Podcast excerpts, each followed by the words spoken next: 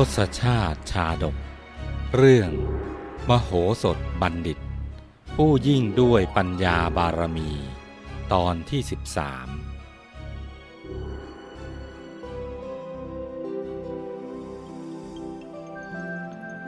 ในที่สุด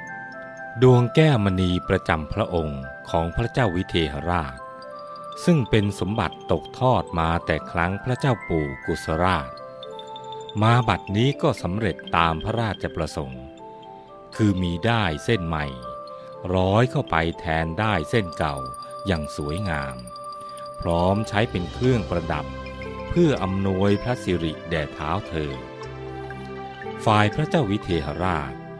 ครั้นทรงรับเอาแก้วมณีนั้นมาแล้ว ก็ทรงปีติยินดียิ่งนัก ทอดพระเนตรดูดวงแก้วมณีนั้น ด้วยความพิศวงอยู่ไม่น้อย ได้รับสั่งถามบุรุษนั้นว่า ใครน่ะเป็นผู้คิดอุบายนี้ ครั้นเท้าเธอทรงสดับว่า เป็นความคิดของมโหสถกุมารทั้งสิ้น ก็ทรงพอพระราชหฤทัยยิ่งนัก แต่ถึงอย่างนั้นเท้าเธอก็ยังได้รับคำแนะนำจากท่านเสนกะ ให้คิดค้นหาอุบายอื่น เพื่อทดลองปัญญามโหสถต่อไปอีก ในการต่อมา พระเจ้าวิเทหราช ปรารถนาจะทรงทดลองชาวปัญญาของมโหสถ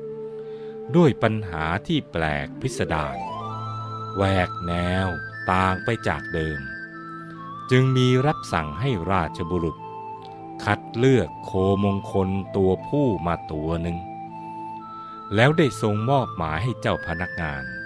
ช่วยกันบำรุงเลี้ยงโคนั้น ด้วยข้าว น้ำและอาหารหวานคาวอย่างดี ให้มันกินแล้วกินอีก ดื่มแล้วก็ดื่มอีก จนพุงกลางหลังแอ่นก้าวเดินแทบไม่ไหว พอเห็นว่าท้องของมันเริ่มโตคล้ายแม่โคท้องแก่ ที่จวนจะคลอดเต็มที ก็ให้ชำระล้างเขาทั้งสองของมันให้สะอาด ไหลทาด้วยน้ำมัน ขัดเสียจนเป็นมันเงา แล้วชุบด้วยน้ำขมิ้นเหลืองอารามไปทั้งตัว กลายเป็นโคประหลาด จะกล่าวว่าโคตัวเมียก็ไม่ใช่ จะว่าโคตัวผู้ก็ไม่เชิง ดูแล้วก็ยังพิลึกพิลั่นอยู่ แล้วก็ได้รับสั่งให้ราชบุรุษนำโคนั้นไปส่งมอบแด่ชาวบ้านปาจีนยะวมัชคาม พร้อมมีพระบรมราชองค์การกำกับมาด้วยว่า ชาวปาจีนยะวมัชคามทุกคนจงฟัง เราทราบดีว่า พวกท่านล้วนเป็นบัณฑิตนักปราชญ์เปี่ยมด้วยปัญญาอันยอดยิ่งด้วยกันทั้งนั้น ฉะนั้นเราจึงมีความปรารถนาอย่างแรงกล้า ที่จะให้พวกท่าน ได้ช่วยทำกิจบางประการแทนเรา ดังที่พวกท่านได้เห็นแล้วว่า โคมงคลของเราตัวนี้กำลังตั้งครรภ์ อีกไม่ช้าก็ใกล้จะถึงเวลาตกลูก เราจึงได้ส่งโคมงคลตัวนี้มาให้พวกท่าน หวังจะให้ช่วยกันทำให้มันตกลูกโดยเร็วที่สุด ครั้นเสร็จกิจเรียบร้อยแล้ว ก็จงส่งโคตัวนี้กลับคืนมา พร้อมกับลูกน้อยของมัน หากพวกท่านไม่อาจจะกระทำได้ ก็จะต้องถูกปรับไหมพันกหาปณะชาวปาจีนยวมัชคาม ทุกคนที่มารอฟังพระบรมราชโองการอยู่ในที่นั้น ต่างก็พากันตกตะลึงพลึงเพลิด กับปัญหาชวนพิศวงของพระราชา แต่คราวนี้ ดูเหมือนจะต่างจากทุกครั้งที่ผ่านมา เพราะหลังจากที่น้อมรับพระกระแสมาแล้ว หลายคนอดไม่ได้ที่จะหัวเราะออกมาด้วยความขบขัน ในขณะที่หลายคนเริ่มแสดงอาการว่า ไม่สู้จะพอใจนัก ถึงกับตะโกนลั่นด้วยความเหนื่อยหน่ายใจว่า พระราชาของพวกเรา ดูท่าจะเป็นเอามาก พระองค์ทรงรู้ทั้งรู้ว่า โคมงคลนี้นะเป็นโคตัวผู้ ก็แล้วพระองค์จะมาบังคับให้พวกเราทำคลอดโคนี้เพื่ออะไรกันล่ะ ท่านผู้เฒ่าได้ฟังดังนั้น ก็รีบเตือนสติพวกหนุ่มๆว่า พวกเจ้าอย่าได้เอ็ดไป ระวังเถอะ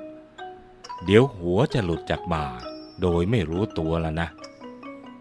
แทนที่พวกเจ้าจะตีโพยตีพายไปเนี่ย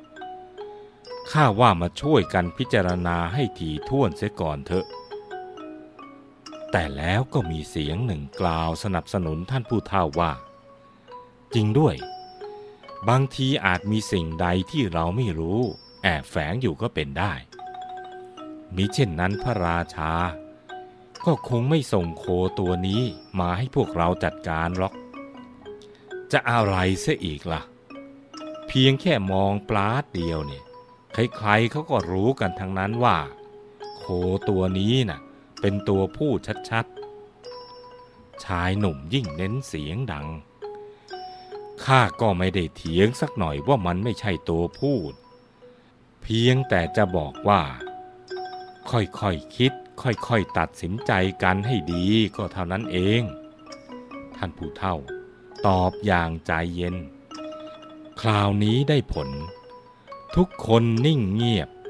ไม่มีใครกล้าบ่นอะไรอีก ต่างก็ช่วยกันขบคิดหาช่องทางแก้ไขปัญหาเฉพาะหน้า อย่างสุดความสามารถ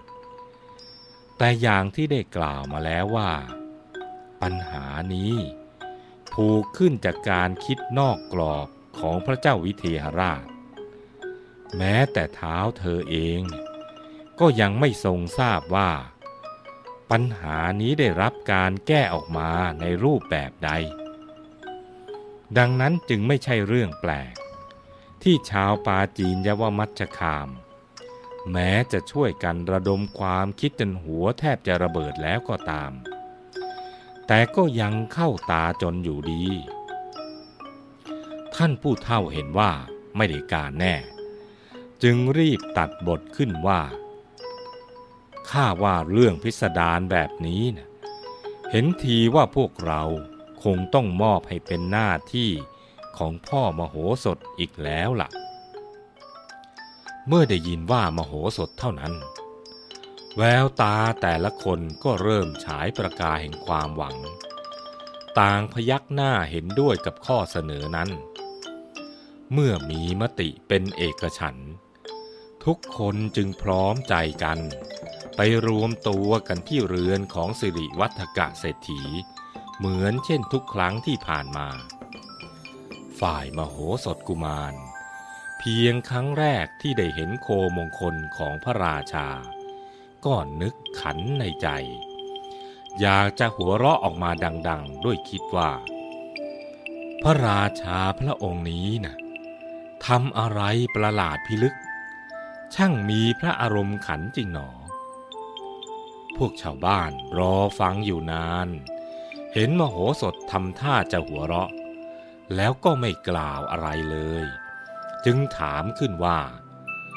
พ่อมโหสถ พวกเราจะทำอย่างไรกันดีล่ะ เห็นทีว่าคราวนี้น่ะคงต้องถูกปรับแน่ ๆ พอถูกถามเช่นนั้น มโหสถจึงตอบพลางยิ้มอย่างเบิกบานว่า ปัญหานี้ไม่ว่าใคร ก็ไม่อาจจะแก้ได้ด้วยเหตุผลธรรมดาทั่วไป แต่จะพึงแก้ได้ด้วยการย้อนปัญหาเท่านั้น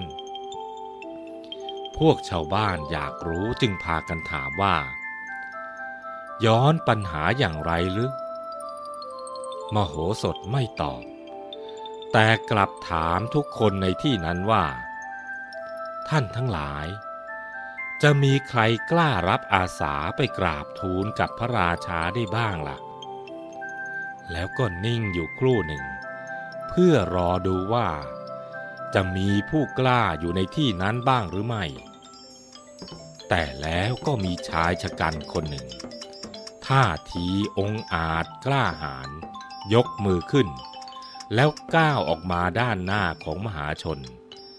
ตอบมโหสถด้วยน้ำเสียงฉะฉานว่า กระผมจะรับอาสาไปเองครับ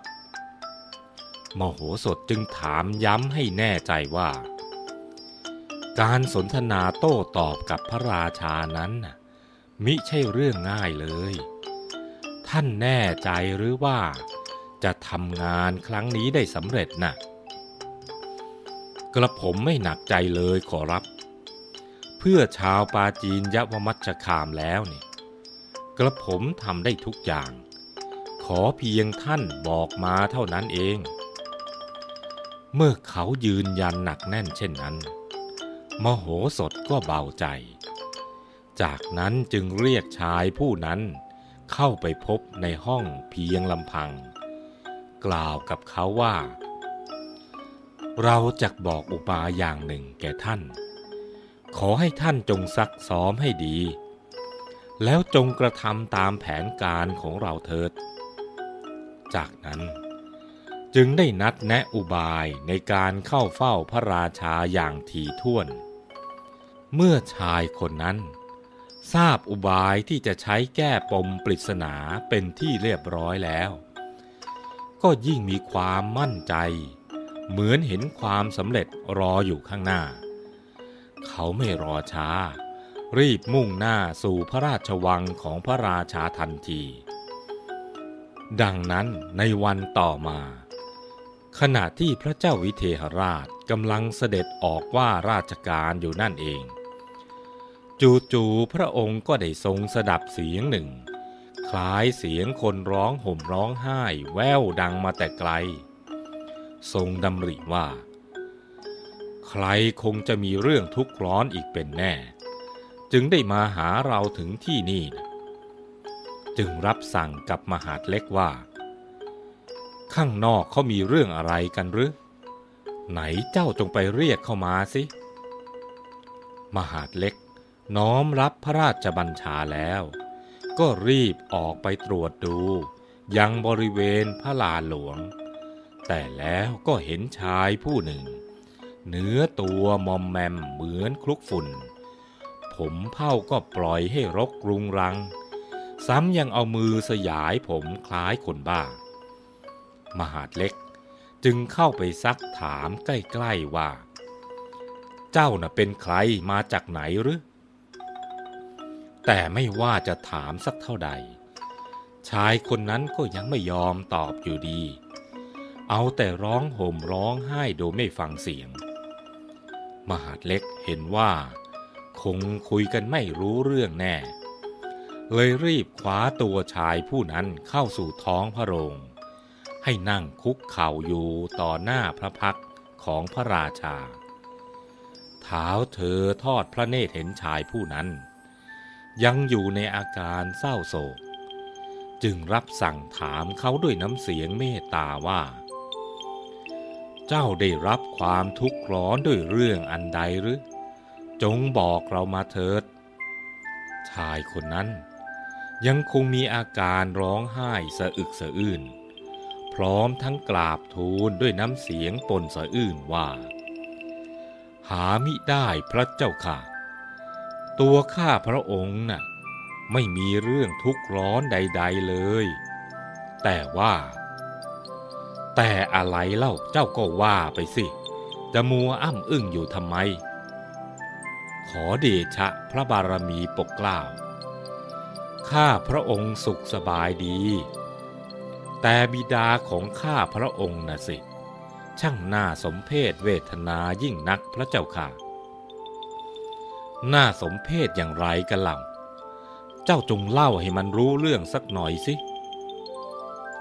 คือว่าบิดาของข้าพระองค์น่ะปวดท้องมานานหลายวันแล้ว ต้องนอนทรมานตลอดทั้งวันทั้งคืน ร้องไห้ครวญครางตลอดเวลา จนไม่เป็นอันทำอะไร ถึงตอนนี้นะอาการก็ยังไม่ดีขึ้นเลย เห็นทีว่าคงจะต้องตายอย่างแน่นอนพระเจ้าค่ะ ปวดท้องอะไรกัน อาการจึงได้หนักถึงเพียงนี้นะพระองค์ตรัสถามด้วยพระอาการที่ทรงอยากรู้ ปวดท้องคลอดพระเจ้าค่ะ นี่ก็ปวดมานานเจ็ดวันแล้วยังไม่คลอดเลย ข้าพระองค์เนี่ยจึงหวังจะมาพึ่งพระบารมีของพระองค์ ขอพระองค์ได้โปรดแนะวิธีทำคลอดแก่บิดาของข้าพระองค์ด้วยเถิดพระเจ้าค่ะ ครั้นพระราชาได้ทรงสดับดังนั้น ก็ตรัสด้วยพระสุรเสียงกึกก้องว่า เฮ้ย เจ้าว่าอะไรนะ ก็พ่อของเจ้าน่ะเป็นผู้ชาย จะคลอดลูกได้อย่างไรเล่า เจ้านี่ถ้าจะบ้าไปแล้วจริง ๆ คงจะต้องส่งให้หมอหลวงตรวจดูเสร็จแล้วกระมัง ตรัสเช่นนั้นแล้ว ก็ทรงพระสวนลั่นไปทั่วท้องพระโรง แม้แต่เหล่าเสนาอมาตต่างก็พากันหัวเราะขบขันตามพระองค์ไปด้วย เข้าทำนองขุนพลอยพยักเหตุการณ์ในท้องพระโรงนั้น เมื่อเกิดอารมณ์ขัน สถานการณ์ก็เริ่มผ่อนคลาย ส่วนเจ้าหนุ่มผู้เป็นทูตของชาวปาจีนยวมัจจคาม จะกราบทูลว่าอย่างไรอีกนั้น โปรดติดตามต่อต่อไป Música